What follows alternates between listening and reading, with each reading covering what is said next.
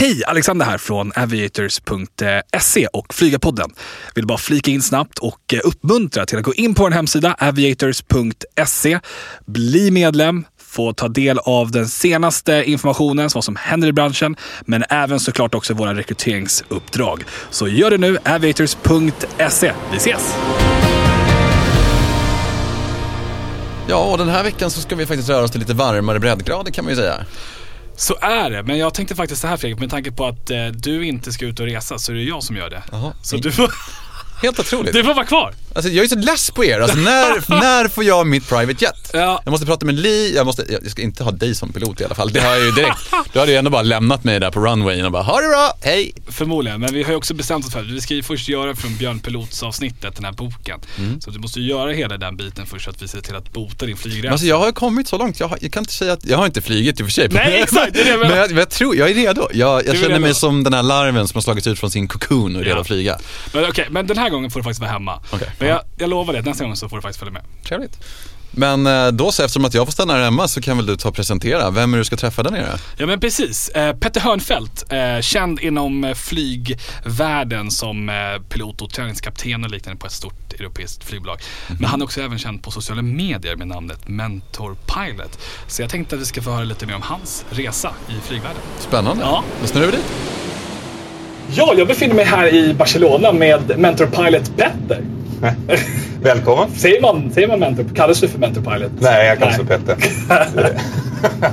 Men för de som inte vet eh, vem du är. Jag, jag är ju, som jag sa till dig när vi träffades, jag är ju lite, lite starstruck. Eh, det, är, det är lite coolt. Jag får nypa mig själv i armen. Men Och vad sa jag då? ja, du, du sa att det var fånigt.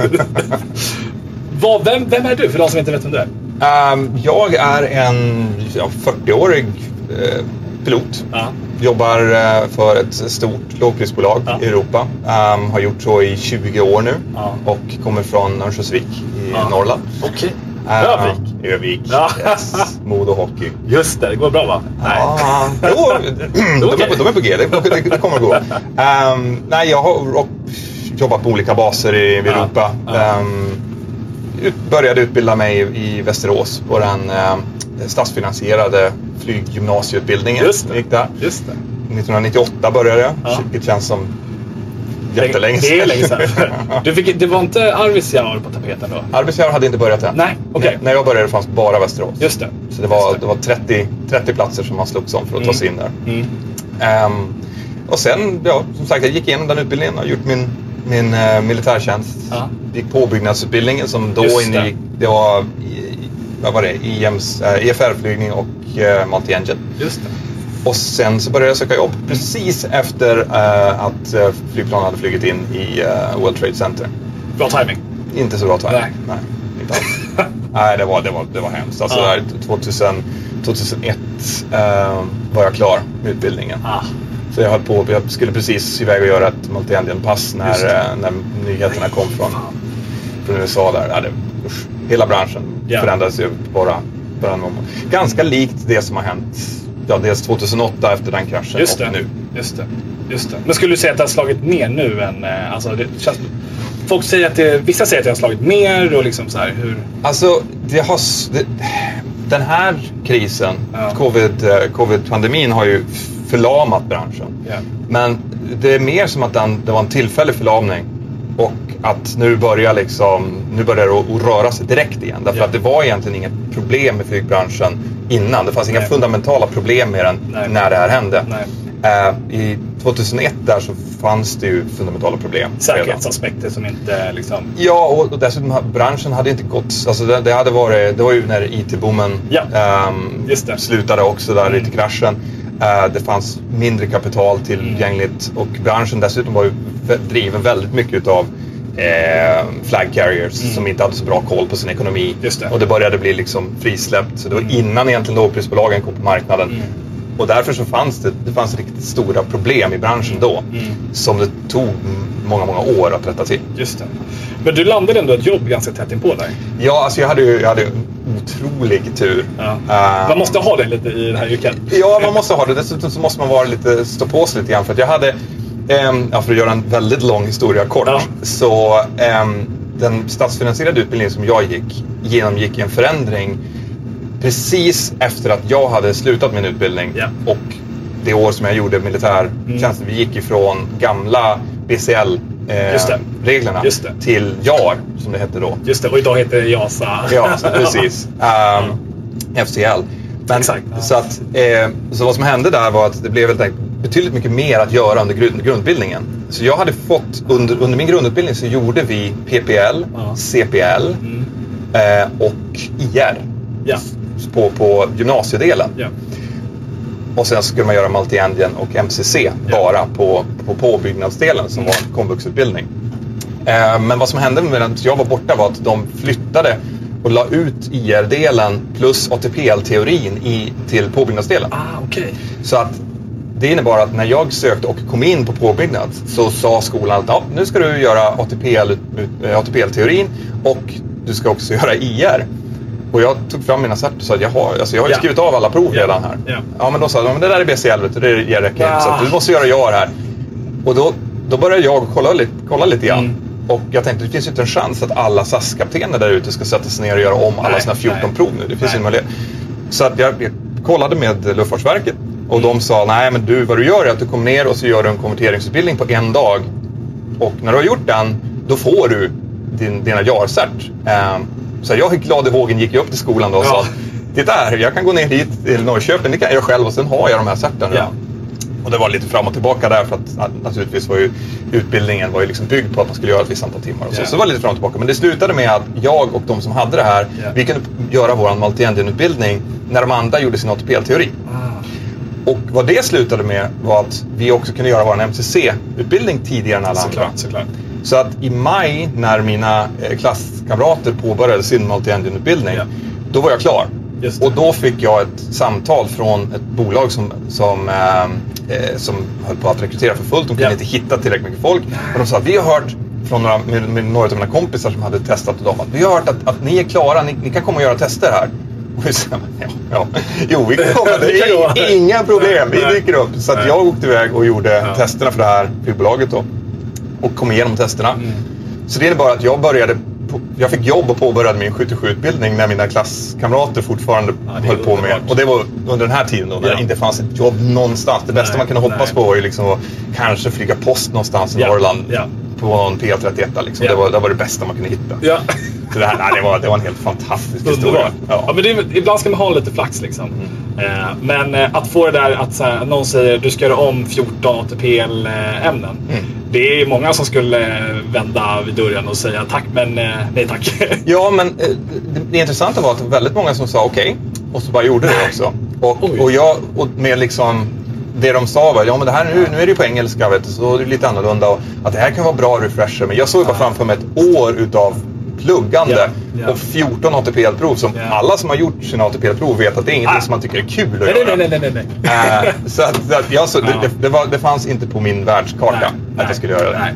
Jag, brukar, jag har ju föreläst i FBM och OP i tre års tid. Mm. Eh, och jag brukar alltid avsluta med att, att fråga folk hur mycket, om man hade fått 100 000 kronor, liksom, skulle de göra om ATP-teorin igen? Eh, än idag har jag inte fått en enda som har sagt ja på den. Nej men alltså det är ju jätte, dels är det ju jättemycket som du ska fysiskt faktiskt lära dig gå Ja. igenom. Det är klart att jag kunde ju det mesta eftersom jag hade gjort kursen redan. Ja. Men, men framförallt så är det ju lite, alltså pressen runt omkring det. Du, du måste isolera dig från alla runt omkring dig för att du ska klara av att gå igenom. För det ska ju, du ska göra den här teorin på liksom kanske åtta månader eller Ja, någonting sånt. Det är ja. ju jättemycket på jättekort tid. Det är det. Så att, eh, Och man känner också att man inte... Eh, hela den här stressen kring att man ska inte fejla, man ska få höga resultat. Exakt. För menar, om man jämför med kompisar som studerar på universitet mm. så är det så här, ja, men jag har omprov, jag har omtenta. Man tänker så här, nej men det där ordet vill inte ens jag använda i min mun. Nej. För det ska man liksom inte hamna i. Så det är en stress som, som inte går att förklara för någon som inte har gjort det tror jag. Precis, och då tänkte jag att du utsätter dig för den stressen när du har certifikatet i fickan. Nej, nej, nej. nej, nej, nej, nej, nej, nej. nej det går nej, inte. Nej, nej. Men, okay, så där, eh, sen börjar du då flyga och du har eh, varit på samma plats, eller inte samma plats, men samma bolag. Ja, jag, jag, precis. Jag påbörjade där Mm. Mitt, mitt, eh, jag började flyga 2002, fick jag min fasta anställning. Men 2001 Ja. började min line training. Ehm, och jag har varit på, nu ska vi se, en, två, tre, fyra olika baser i Europa. Ja, men det är ändå inte så farligt på 20 år. Om man känner till de här stora globala bolagen som ändå finns i Europa så hör man ju folk som berättar att "Ja, jag ska flytta dit och det går snabbt och man är överallt. Liksom. Det, eh, det det handlar om, um, åtminstone på mitt bolag, så här är ju ofta i branschen, Ja. att när du börjar på ett bolag ehm, så dels som ny styrman så kommer du ju sättas på en plats där du behövs. Ja. Så är det. Alltså Ja. flygbolaget säger så här, vi behöver styrman i Jukkasjärvi. Ja. Och du är yngst, Ja. du är liksom lägst på senioriteteten. Ja. Du hamnar i Jukkasjärvi, för Ja. ingen annan som vill vara där. Nej. Uh, fast det är fantastiskt där. Ishotellet ligger där. Ja, Det är jättefint. Ja, Eh, men hur som helst, det var ett exempel. Ja. Så, så funkar det ju. Ja. Och så sen så, ehm, beroende på vilket bolag du är i, så, kan du, så bygger du antingen senioritet i bolaget eller senioritet på din plats. Så att om du, är, om du bygger senioritet som styrman till exempel så kan du eventuellt flytta dig inom, ehm, inom bolagets olika baser. Mm. Men när det är dags för command upgrade, när det är dags för att bli kapten, så kommer du än en gång utsättas Mm. Ja. för samma sak. Att nu, nu ska du hit bort för nu behöver vi kaptenen här Just det. borta. I vissa bolag så har du ju senioriteten att säga då, du kanske har varit 10-15 år i bolaget Mm. som styrman. Och säga nej men jag väntar tills att jag får en commandplats på min bas. Det. Och så stannar du där. Men eh, framförallt bolag som accelererar, som, som expanderar Ja. hårt, de, de kommer ju behöva din flexibilitet. Ja. Så då får man räkna med att du kommer få flytta minst en gång till. Mm. Men normalt sett när du väl har fått din command någonstans, åtminstone i mitt bolag, då Ja. stannar du där så länge basen är öppen. Ja, Om du inte vill flytta på dig. just det. Och det kanske man vill att man vill tillbaka någonstans eller? Ja, jag flyttade på, jag fick min commandbas hemma i Sverige. Ja. Eh, vilket var fantastiskt. Ja. Det hade mycket att göra med att jag jobbade som instruktör, som, som eh, simulatorinstruktör redan då. Eh, och hjälpte till på Arlanda och gjorde Mm. utbildningar där. Mm. Men, men sen så gifte jag mig med en fantastisk katalansk kvinna. Ah, Precis, min Ja. fru Sandra. Ja. Eh, och då öppnade sig upp en möjlighet att börja jobba som, eh, som träningskapten nere i Girona. Ja. Hon kommer ifrån Girona. det är fantastiskt ju. Och vi hade då två barn. Ja. Och skillnaden mellan att bo där jag bodde i Nyköping Mm. eh, och inte ha min familj, familjen bodde uppe i Norrland fortfarande. Mm. Så att inte ha någon form av stöd med barnen Mm. och att kunna flytta ner hit där Ja. det är varmare, det är bättre väder och det är, har tillgång till, till eh, min, eh, min Min svärföräldrar, svär, liksom. mina svärföräldrar Ja, precis, ja. som kan hjälpa till med barnen. Så det är ju Ja. livskvalitet, vilket Så- allting handlar om till slut. Och är man redan borta från sin familj, då spelar det ingen om det är Nyköping eller alltså på det sättet liksom. Nej, alltså det tog ju, för mamma och pappa komma ner och hälsa på mig, det tog ju liksom Mm. sex timmar för dem att köra ner. Eller det tar 12 timmar för dem att ta sig hit. Ja. Så det är en dags resa. Men oavsett liksom. vad så ser man att det är en resdag liksom. Ja. Så det spelar ingen roll. Exakt. Men eh, Skavsta, Ja. är det en kul flygplats? Det, ja, det var en fantastisk flygplats. Det är kul. Ja, jätteroligt. Alltså det, det, det beror på vad man menar med en kul flygplats. Ja. Ehm, det, det är inte en stor flygplats. Nej, det är det inte. Men det har ju, alltid, det har ju sina Ja. fördelar. Ja. Det är ju mycket mindre trafik, det är aldrig holdings. Nej. Det är rakt in. Det är mycket dimma. Ja, det var gan... Ja, alltså inte så farligt Nej, inte så farligt. Nej, nej. Dålig banljus på 08 och... Ja, det var bara non- non-precision approach Ja, till 08, exakt. alltid. Ja. Ehm, och så när det var dimma så fick man ju ofta gå upp till Arlanda Ja. och landa. Ja. Men, men alltså, grejen är den att de små flygplatserna har ju sin charm. Mm. Så jag, jag har ju precis kommit tillbaka till min hembas Girona, Mm. där jag är baserad. Men jag har ju varit i ett år i Barcelona nu. Ja. Och jag menar, Barcelona är ju en jättestor flygplats. Mm. Men det innebär ju bara att du spenderar en massa tid på backen. Du taxar Ja. runt 20-30 Ja. minuter innan du får starta. Ja. Girona tar 6 minuter innan man är uppe i Mm. luften. Mm. Det är Nej, Perfekt. men det är fantastiskt ju. Ja. Men jag tänker också Skavsta där, eh, 26an där. Mm. Så snabbt. Går ju på två röda så står man upp liksom. Ja. Redo, liksom. Men det måste ju sätta en ganska hård press också på att få allting klart. Ja, men det, alltså, det tar ju den tid det tar. Ja. Det tar ju den tid som... Den, det, det som är limiterande för oss är ofta kabinen. Exakt. Kabinen måste ju göra sina, sina safety demo Ja. och liknande. Och oftast på flera olika språk. Ja. Och då får vi bara stå och vänta tills de är klara. Har ni någon sån tid? Så här, det brukar ta fem minuter när de börjar liksom. Och så. Ja, typ Ja. 5-6 minuter. Ja. Det beror på. De har lagt till ett lite längre PA nu, så nu tar det lite längre tid. Mm.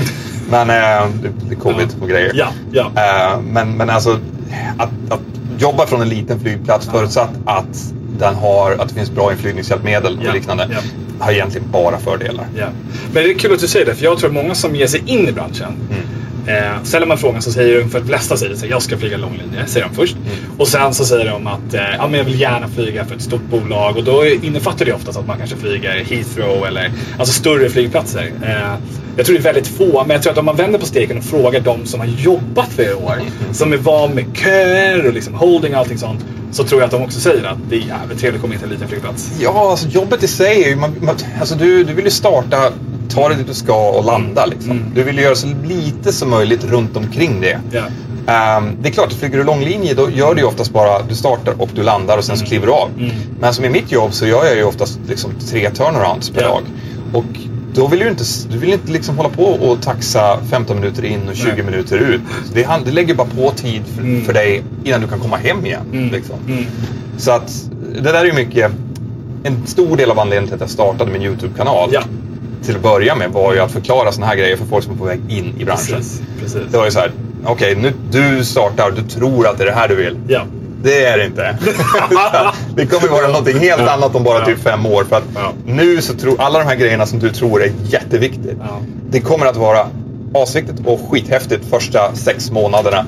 Och sen så kommer det inte att vara riktigt lika viktigt. Nej. För då upptäcker du att ditt liv handlar om dina vänner, din familj, det du har runt omkring dig. Det är det som är viktigt i livet. Mm. Och jobbet är ett skithäftigt jobb, men det är fortfarande ett jobb hur man än vrider på det. Ja. Och ju snabbare som du förstår det, desto bättre kommer du att trivas i branschen. Mm. Intressant. Jag, låt oss prata lite om det. För det var ju... Var det 2015? Ja, det var 2015 tror jag. Som är 2015 eller 2016. Ja. Mm. Det är ändå sju år sedan ungefär. Yes. Eh, startade en YouTube-kanal. Eh, och, och liksom bytte spår lite till, till att inte bara flyga. Mm. Eh, vad, hur var det som, du, liksom, vad var det som fick dig då till att, liksom, att göra det? För det är ett stort steg ändå från att sitta och vara kapten och instruktör och liksom ha allting ganska stadigt. Liksom. Ja. Och inte, framförallt när du har landat, så är det bara att partner break on och sen gå hem. Yes. Och det, där, det, det, det sista du sa, det är Ja. någonting som jag har börjat att sakna nu. Jag förstår. Eh, men men eh, till att börja med så handlar det om att, det var, att jag hade helt enkelt väldigt mycket fritid. Ja. Ehm, och det var vinter. Jag började ju faktiskt när vi hade flyttat hit. Mm. Men jag hade inte liksom så mycket socialt umgänge här, ganska Mm. mycket fritid och så lite, hade lite tråkigt helt enkelt. Så att jag pratade med, med Sandra. Och Sandra sa, men skaffa en hobby som alla andra människor gör. Mm. Eh, och du gillar ju att lyssna på din egen röst liksom. Så du kanske skulle, du kanske skulle starta en YouTube-kanal eller Ja. någonting. Ja. Och jag tänkte på det, det kanske inte, jag började kolla lite på vad som fanns. Och det, det jag reagerade som starkast på då var att om du gick ut på internet 2015 och sökte liksom, ja men jag vill bli pilot. Så hamnar du väldigt snabbt på forum som PP Rune till exempel. Just det, just det. Ehm, och andra pilotforum. Och där fanns det i princip bara folk som gnällde på sitt jobb. Mm. Därför att, och det förstod jag ganska snabbt, att de, de piloter som triv- trivdes med sitt jobb, men de var ute och spelade golf, hängde med sina kompisar. De sitter inte Ehm, där och liksom... Nej, utan de, de enda som gick in på sådana här forum var sådana som behövde ventilera sitt missnöje och sin frustration med vad som hände. Eh, vilket innebar att om du gick in där som en ny liksom, pilot, blåögd eh, pilotkadett så fick du en helt skev syn på vad, vad jobbet var. Mm. Det Det var så här, hur, hur är det att jobba på, på British Airways? Bara, det suger, Ja. management gör så här, det här är, det är skit och det, Ja. det, man kan inte lita på det här. Och, eh, och det, för mig så var ju det, var det helt fel för jag trivdes så himla bra med mitt jobb. Så att jag tyckte att här finns det faktiskt utrymme för att komma med en annan åsikt om flygbranschen. Ja. Och jag, jag var väldigt tydlig redan från början om att jag står för vad jag tycker. Jag, f- jag säger inte att jag pratar för andra i branschen, utan jag pratar för vad jag tycker om det här. Och det var så jag började. Jag satt framför min iMac eh, utan ingen editing, ingen hjälp, inga hjälpmedel, ingenting, inget ljus. Utan bara satt framför datorn och sa att ja, men det, här, det här tycker jag om. Det, är- det här är anledningen till att vi gör det. Och så gjorde jag det för kanske första, nästan första året. Mm. Mm. Ehm, Hur snabbt såg du innan du insåg att wow, det här faktiskt blev mer spridning än vad jag hade förväntat mig? Liksom. Det gick ganska fort. Ja. Därför att ganska snabbt så var det några, eh, några publikationer, typ några, några andra bloggare som plockade upp vad jag, Mm. vad jag pratade om och la in det på sin. Så det spred sig hyfsat fort. Mm.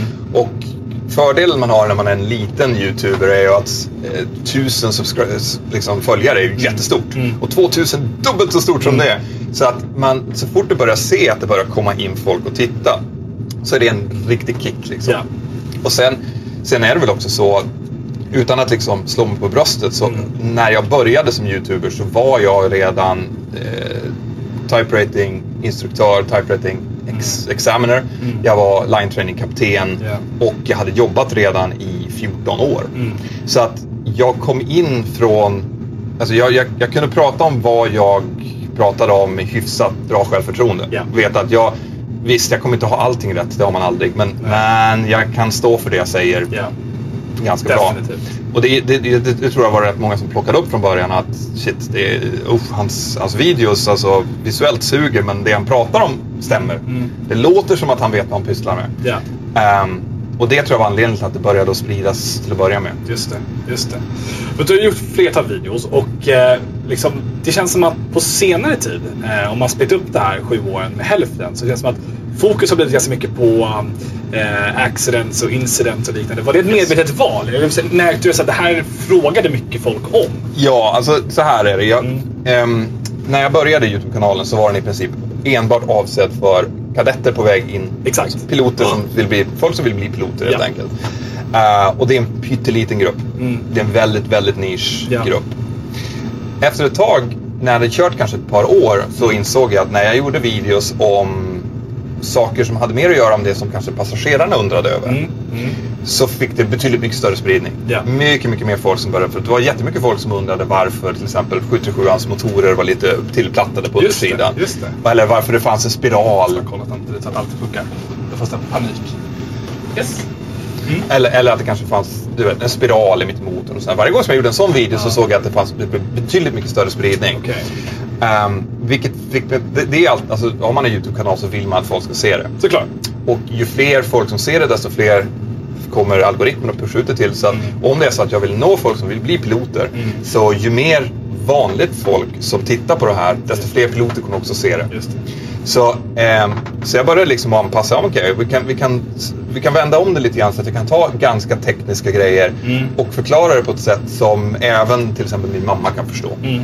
Det var, det var liksom mitt, mitt, eh, det var det jag gick efter. Att min mamma ska förstå vad det är som jag förklarar. Mm. Därför att då kunde jag förklara till exempel en, ja, men en inflygning, Mm. en eh, viss sorts approach eller någonting. Och förklara vad det var vi gjorde. Ja, men då tar vi ut flaps här Ja. och det betyder de här sakerna som kommer ut på baksidan av vingarna och det gör vi för att öka vingarnas liksom, st- yta och, och så vidare. Så att folk kunde förstå det även om de inte var piloter. Väldigt pedagogiskt liksom. Exakt, Ja. försökte göra det så pedagogiskt som jag bara kunde. Ja. Och då blev det bättre. Men man når ändå ett visst tak. Det är bara så många som är så intresserade av flyg att de, de vill veta hur man gör en ILS-inflygning. Mm. Liksom.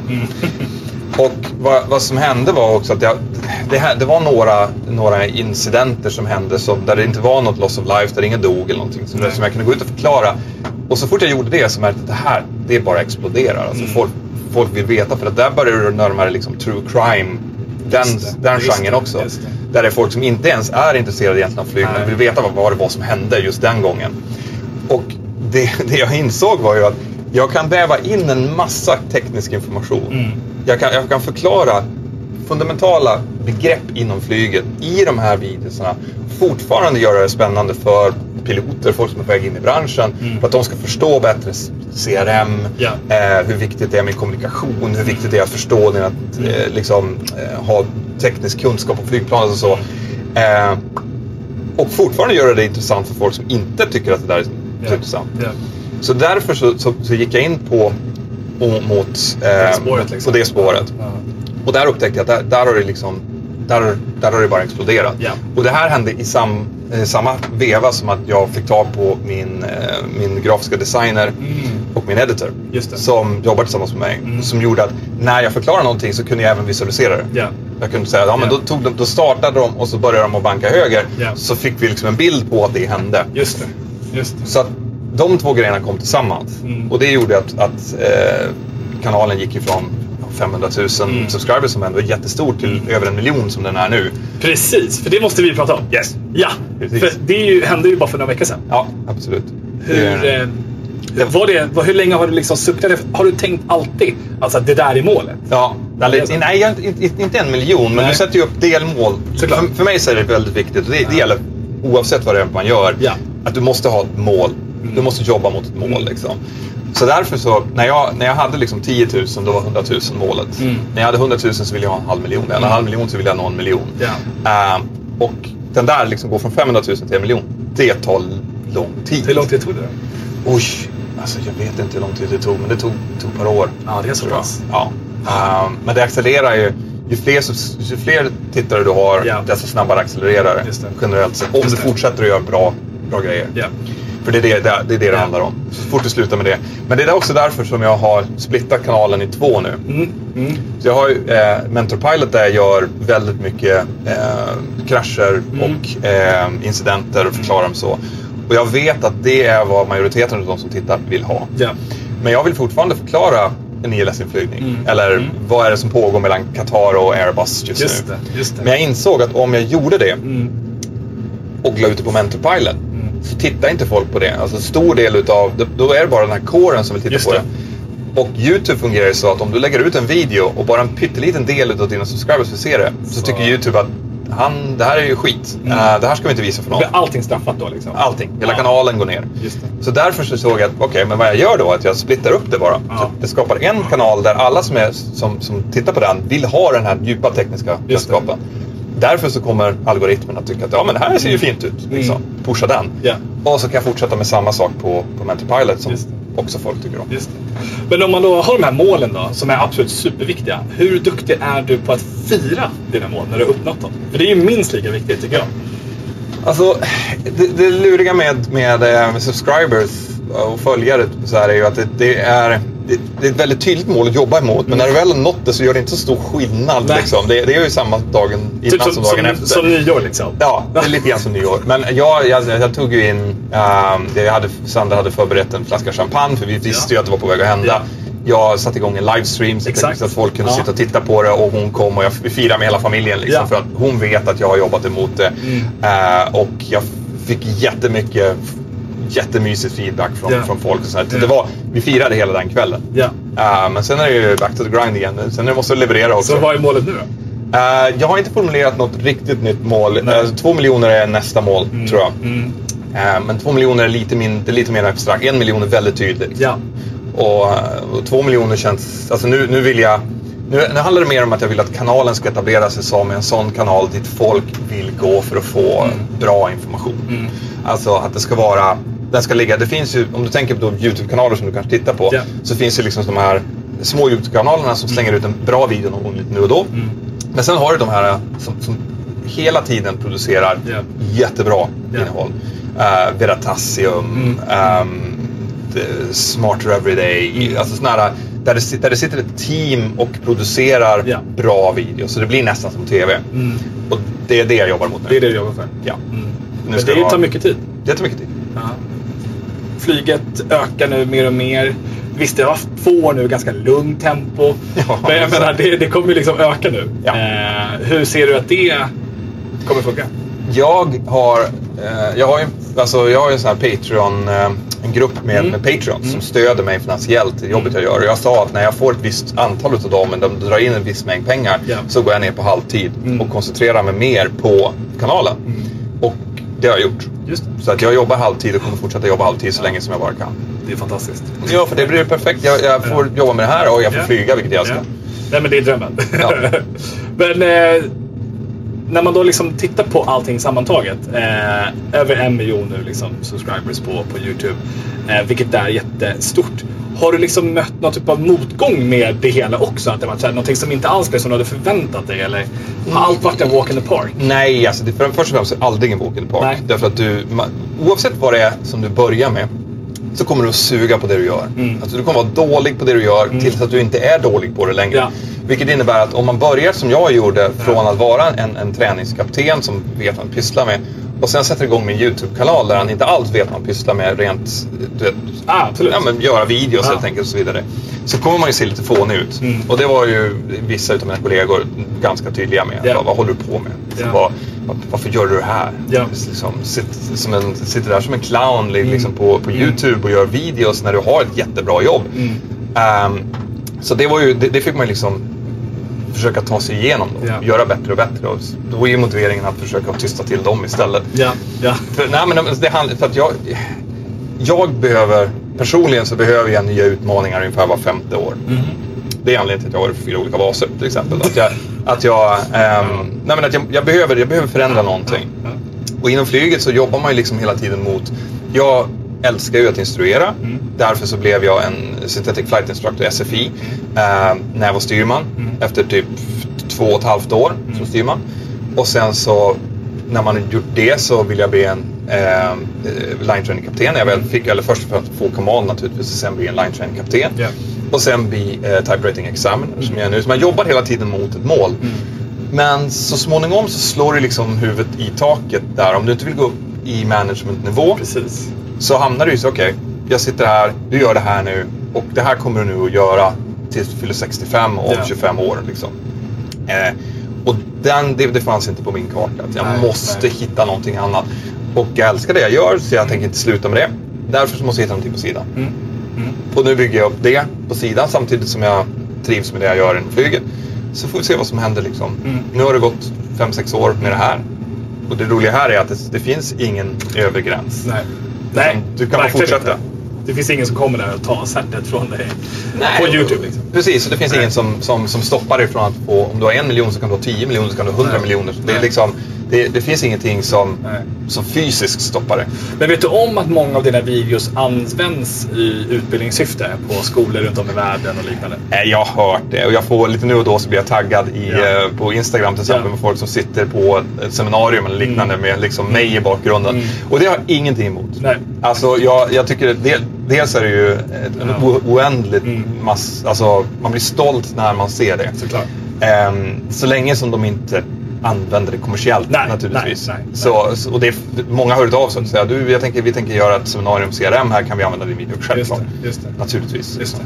För det blir ju någonstans också när man... Eh, tillbaka till vad vi pratade om med utbildningen där med ATP-teori och liknande som är ganska enformig, väldigt tråkig och väldigt tung och mycket text. Så är det väldigt bra att kunna ha ett substitut och visa. Och, för alla lär vi oss på olika sätt. Exakt. Eh, och um, där tror jag liksom är fantastiskt. Och jag skulle vilja snarare säga uppmuntran till IASA kanske att börja titta lite på.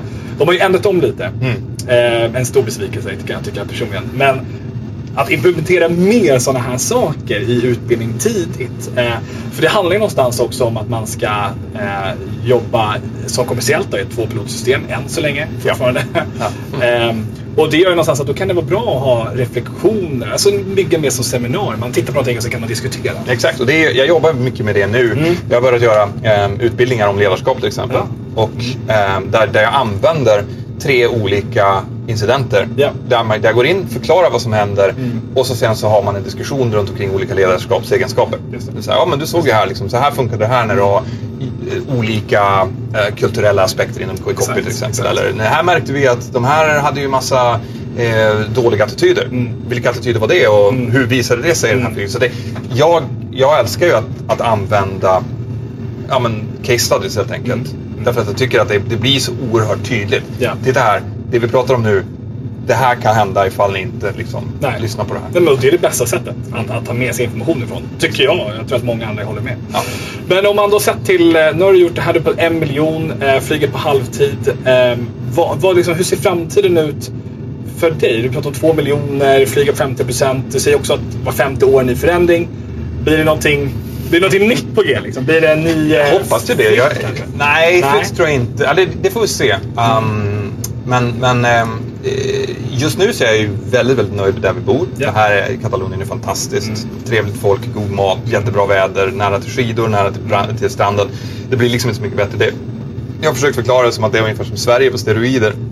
Det är allting som Sverige har, fast, fast, fast väldigt komprimerat. Alltså, du har en kort, bra vinter, Ja. lång, bra sommar. Underbart. Ja, Ja. och du kan, vill man åka skidor så kan man göra det inom en timme. Och, och så, så du det är jätte, jättebra Men så snöslasket, ut och lämna på förskola och liknande. Och med mörkret. overaller, mörkret. Det, Ja, det, det lockar liksom inte. Alltså det, vi, har ju, jag har ju, vi har ju köpt en, en sommarstuga uppe i Övik. Ja.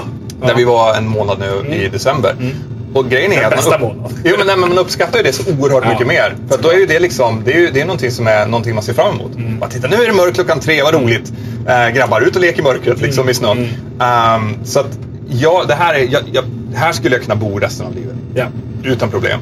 När det kommer till professionellt så vill jag ju... Alltså, det som är så här fantastiskt med det här, det är ju att jag når ju så oerhört brett. Mm.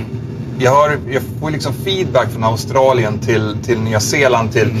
till USA. Det, kommer liksom folk hela tiden. Så, jättemycket folk som kommer med roliga idéer. Mm. Så, du, ska inte vi eh, hitta på det här tillsammans? Så att jag, jag väntar, väl, väntar väl på att någonting nytt kul ska dyka upp. Vi får se vad som händer som andra ord. Ja. Mm. Ja, men, ja, men spännande. Eh, jag skulle vilja tacka så mycket för att du tog dig tid och att vi får köra den här liksom, podcastinspelningen här nere i Barcelona i din hemmamiljö. I en liksom 7-7 också. Eh, Det var jätteroligt Känns det liksom hemma? Ja, det gör det nu. Alltså sju, 20 år. Nej, men efter sju år här nere Ja. nu så, eh, så börjar det liksom kännas... ja, men Jag skulle vilja prata språket bättre men, eh, men Ja. nu är det ganska hemtomt här nere. Jag fattar. Men jag har, jag har en sista fråga faktiskt. Absolut. Jag var nere hos eh, en kille som heter Niklas Dahlström som är professor eh, och, och jobbar nere i Emirates som eh, Director of Human Factors. Ehm, och vi pratade lite om kulturer på flightdeck. Eh, han hade inte så mycket han kunde säga sådär. Men jag skulle vilja fråga dig som faktiskt, för han är inte pilot själv då. Men du som har flugit väldigt länge med olika typer av kulturer. Finns det någon sån här röd tråd när du ser på schemat att jag ska flyga med en skandinavisk styrman?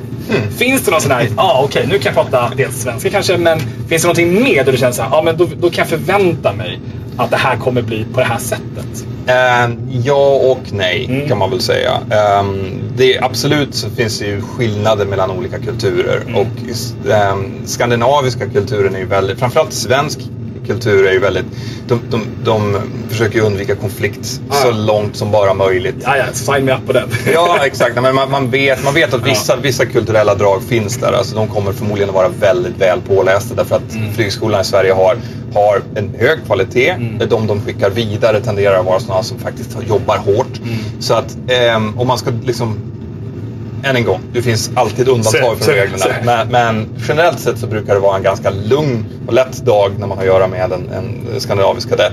Eh, men det har ju också med att göra med att jag själv är skandinav, vilket innebär att kulturellt så går det liksom väldigt, väldigt bra ihop. Ja. Så det måste man vara medveten Ja. om.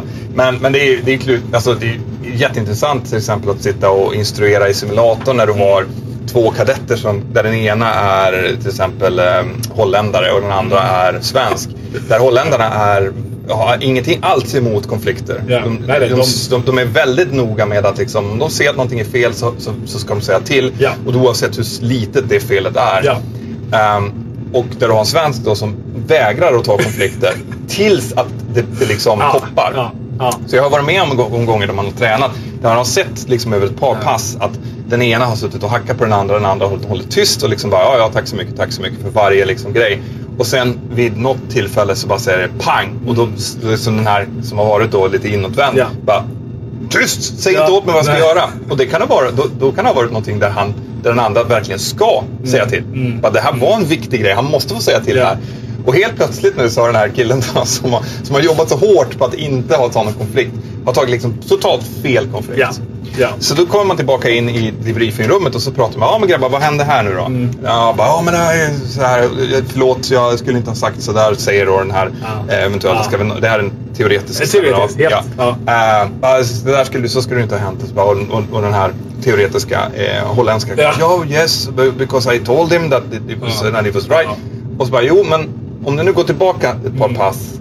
Du vet att du har sagt till när han har liksom tappat en knop i fart. Mm. Då har du sagt speed de senaste liksom tre passen, Ja. 15 gånger per pass. Ja. Tror du att det kan någonting med, med det här att göra? Mm. Yeah, but it was one dot low. Uh, one, one not low. Mm. Ja, men här det, här, det, här, det här är en liksom. balansgång. Det här är, det här är vad vi pratar om i serien. Ja. Det här är varför vi pratar. För att Ja. om det här händer vid fel tillfälle Mm. och den här killen som du sitter och hela tiden nabbar på tycker att du är en idiot. Då kommer inte han att säga till när du håller på att göra någonting fel själv. Och då kommer någonting betydligt mycket värre att hända. Så därför så måste du veta när du ska använda din ammunition. Och du måste, prata, du måste säga till när du börjar känna dig irriterad. Mm. Liksom. Du måste säga ifrån. Så att det, det är det här som är roligt som, som instruktör. Ja, jag hör ju på det det här, är ju, det här glöder i dina ögon. Jo, jo, men det här är ju det, här är det som är kul. Det här är, när, man, när, man kan, när man sitter som instruktör Ja. bakom och du ser allt. Ja. Du ser allt. Och, och, och du ser liksom att nu håller det här på att hända. Ja. Okej, jag, jag låter det här gå Ja. tills att det här händer. Därför Så att det här lär sig liksom. Ja, Det här är jättebra! Ja. Jättebra liksom! Ja. Här, de kommer aldrig att göra det här Nej. felet igen. Fantastiskt. Jag hade, jag hade en holländsk elev. Eh, så hade vi utvecklingssamtal. Mm. Och så, alla svenskar kom på utvecklingssamtalet och, eh, för pilotutbildningen. Och det var liksom där jag pratade med dem och eh, utvärderade deras flygträning hittills och så här. Eh, men holländaren kom. Han hade med sig fyra A4-papper där han hade feedback till mig. Ja. Och jag sa, nej men nu har du missuppfattat hela situationen. Men och där också- lärde jag mig liksom så här, att det finns verkligen, alltså där, att det finns olika kulturella Ja, och, och de, de har ju också rätt. Alltså det, det, när man går ner på det, du kan, du kan aldrig säga att det var fel utav dig att Nej. ge mig feedback. Nej. det är Nej. alldeles rätt. Problemet har varit där framförallt när vi började runt 2001 så, så kom alla, alla holländarna kom från en specifik skola. Mm. Och den skolan lär, lärde till dem att ni är kaptener i högersits. Mm. Ni, ni ska uppträda och för ni förväntas vara kaptener när ni börjar. Mm. Men de, de eh, förklarade inte riktigt att fram till att ni faktiskt är kaptener och Ja. har den kunskap som, som behövs för det så måste ni även vara lite grann, lite, dra tillbaka lite grann och kanske försöka lära och lyssna. Den delen utlämnade de. Vilket innebar att vi hade liksom träningskaptener som, som blev uppläxade om flygplanet utav sina kadetter som hade kanske fem timmar på typen. Vilket naturligtvis gjorde de här kaptenerna helt vansinniga. Så att det här, det, visst, Ja. alltså, kulturella grejer är jätte, Ja. jätteintressanta. Men man måste vara med på att kanske tona ner vissa och höja upp andra. Ja, och- så att det blir en bättre balans. Och jag är alltid så här, du vet, radikalt transparent. Mm. Att när jag ser att det här är på väg att hända så, så, kommer de upp till Cruise, Mm. ligger där och så bara, nu ska vi prata om en sak. Du vet hur du säger det här till mig. Mm. Så här reagerar jag, jag på det. Och om jag reagerar på det så kommer alla andra att reagera fast betydligt mycket mer och de kommer Mm. inte att berätta det för dig. Så det här kommer att bli problem för dig om du inte börjar tänka på det här. Ja. Och då ser man ju, de, de allra flesta reagerar ju på det. De går ut och bara, ja, bara shit, är det, ja, oh, okej, så det För det kanske blir väldigt därför. personligt. Alltså. Man vill ju liksom inte... Ingen har som mål att säga till för att vara jävlig. liksom. Nej, nej, nej, nej. Det här handlar ju... flyg- Alltså vi, vi sitter ju här, vi kan bara kommunicera verbalt i princip i och med att vi tittar framåt. Vi kan inte använda vårt kroppsspråk lika bra. Um, vilket innebär att, att den kommunikation som sker måste vara den måste vara effektiv. Och den får absolut inte börja att liksom gnida emot. Du ska sitta och jobba kanske 12 timmar ihop med den här människan Ja. under du vet, som den här stormen som gick genom UK nu. Du ska sitta och jobba under enormt stress, stressiga förhållanden. Det måste funka bra. Nej, väldigt intressant. Mm. Tack så mycket Petter för att eh, vi fick komma ner hit, träffa dig, köra den här podden. Eh, har du någonting du vill säga till många som är i Skandinavien som lyssnar som, som ger sig in nu i, liksom, eh, i det här träsket då, för att kanske bli pilot? Liksom? Ja, så, um, först och främst så är det ett fantastiskt jobb. Hur man än vänder och vrider på det här så är det här ett, ett, ett, alltså ett jätte, jättebra jobb. Men ni måste komma in i branschen med ögonen öppna. Ni, måste, ni måste prata med folk som jobbar i branschen. Ni måste veta vad det är ni ger in på. För att med de här oerhört positiva delarna som kommer så finns det även negativa delar. Och jag tror att om man går in i flygbranschen, man vill bli pilot och man inte vet till exempel att ni kommer att jobba på julafton. Du kommer kanske vara borta när, när dina ungar tränar fotboll. Eh, helgerna när man umgås med sina vänner och så vidare så kanske du kommer att jobba och kommer vara ledig på dagarna när ingen vill äta middag. Sådana grejer som, som, liksom, som kanske låter som pytte, pyttesmå grejer när man går in. För att det man tänker på är att jag ska flyga en, jätte, alltså en brand new shiny 777 över till Karibien och så ska jag ligga där. Det är så man tänker när man kommer in. Ja. Men det som kommer att vara viktigt efter några år, det kommer att vara de där äh, föd- födelsedagarna. Det kommer att vara jul med familjen. Ehm, därför så måste ni Ja, men ni måste vara medveten om att det är. Och, där, och om man är medveten om att de här sakerna finns så kan ni även styra era yrkesliv. Man kan välja det flygbolag där du kanske får en fast bas, du kommer hem på kvällen och kan umgås med familjen till exempel. Eh, Du kan välja ett flygbolag som har ett fast schema. Det, här är anledningen till att jag har stannat på samma flygbolag i 20 år. Därför att jag har kunnat styra mitt liv utefter det jag vet är viktigt. Och därför så kan man stanna länge på stället. Ja. Men du kan komma till ett flygbolag där du kanske tjänar mer pengar. Där du kanske flyger häftigare maskiner och har bättre destinationer. Men du kan inte styra de här grejerna. Och efter ett tag så kommer det att börja och, och, göra dig så där bitter så du hamnar på PP Rune och, och skriver massa, massa Och där vill man inte hamna. Och där vill man inte hamna. Tack för de orden Petter. Varsågod, Tack. det var jättekul att vara med. Tack. Nej, men alltså, så här, jag skulle ju säga annat om jag inte skulle vara avundsjuk på att jag inte fick hänga på där. Det såg ju ut som ni, alltså på Instagram och så vidare så såg jag Ja. att ni hade jäkligt kul den där simulatorn också. Ja, ja, men det var ju vår rätta miljö så att säga. Men jag har ju inte, jag har ju aldrig testat någon sån där simulator så jag hade Nej. väl bara kraschat flygplanet direkt liksom. Jag hade råkat dra i fel spak eller någonting sånt. Så här, stolen åkte ut med katapult eller någonting. Ja, det är inte riktigt så det funkar. Men, Inte? Nej, men du kan ju få, du kan ju få krascha flygplanet så att vi... eh, Det är ju det det är till för. Det är ju inte på riktigt liksom. Nej, nej, nej. Men det, det var väldigt trevligt, väldigt kul och framförallt att få träffa en, eh, en, ehm, en pilot i branschen som, som verkligen liksom är stor och som brinner för också den här utbildning och prata om sådana saker. Så Ja, men väldigt verkligen. Mycket att dela med sig av om inte annat. Verkligen, verkligen. Men från och med nu så får du väl säga att... Det var väl allt för den här veckan får vi säga då. Så att, Ja. eh, på återseende. Ja men definitivt, vi eh, ses och hörs. Ha det bra. Hej!